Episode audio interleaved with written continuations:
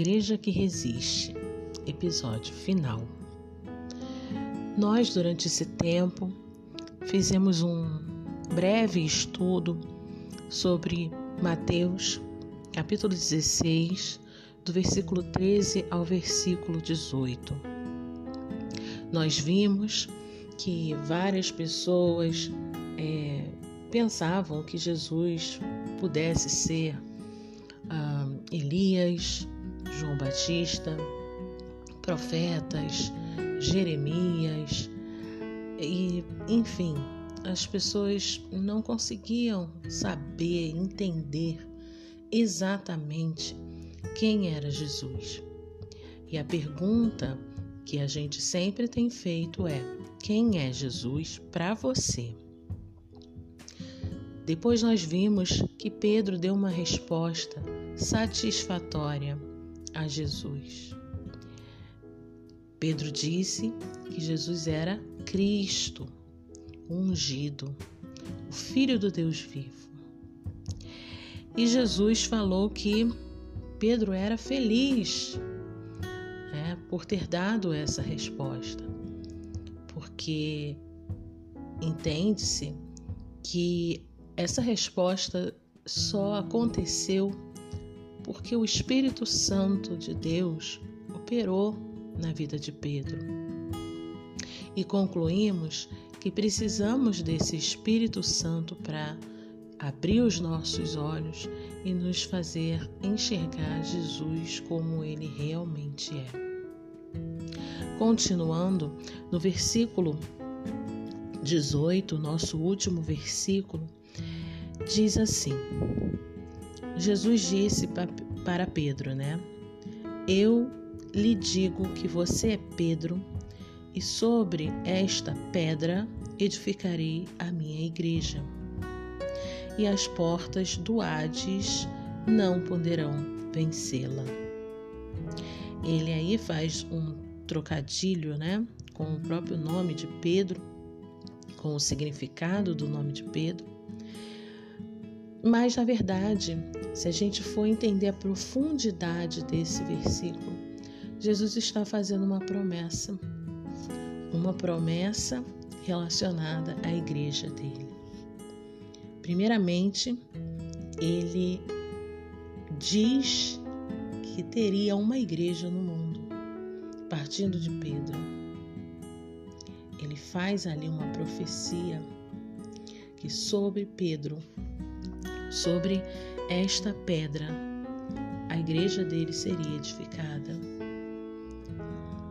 E quando eu digo igreja, não é a instituição, né? É a manifestação de Deus na vida das pessoas. É o reino de Deus sendo estabelecido. Então, Jesus ali, ele fala que iria instituir uma igreja, um povo dele nesse mundo. Ele também diz que essa igreja seria fortemente combatida.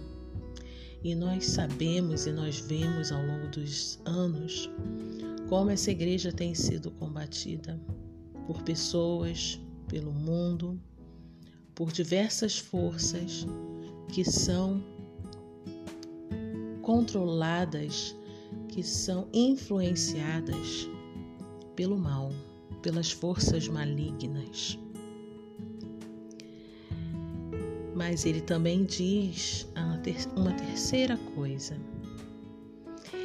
Ele diz que apesar de todo o esforço do maligno, toda a malícia, tudo que ele fizer para destruir essa igreja, essa igreja permaneceria. Ele diz, né? E as portas do Hades, que a gente pode traduzir como inferno, morte, sepulcro, essas portas do inferno, do mal, essas portas não poderão vencer a igreja. Essas portas não serão mais fortes do que a igreja. E é essa a nossa esperança, a esperança que o Senhor Jesus nos deu, de fazermos parte de um povo escolhido por Ele, um povo lavado e remido pelo sangue dele. Vamos ter aflições, como Jesus disse, mas tende bom ânimo, porque eu venci o mundo. Nós venceremos com Cristo. Mas a gente também não pode esperar que o mundo nos honre. Quem irá nos honrar será sempre o Senhor. Porque o mundo não honrou Jesus. O mundo crucificou Jesus. Então, nós vamos também passar por momentos difíceis, dificuldades, aflições. Mas Jesus disse: Tem de bom ânimo, porque eu venci o mundo.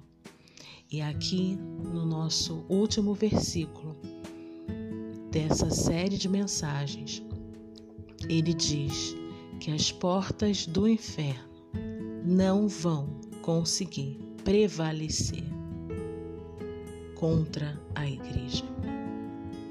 A igreja que resiste, a igreja que subirá com Cristo, que será glorificada. Essa é a igreja que Cristo está falando nesse versículo. E nós fazemos parte desse reino, desse povo, pela graça e misericórdia de Deus. Que Deus te abençoe.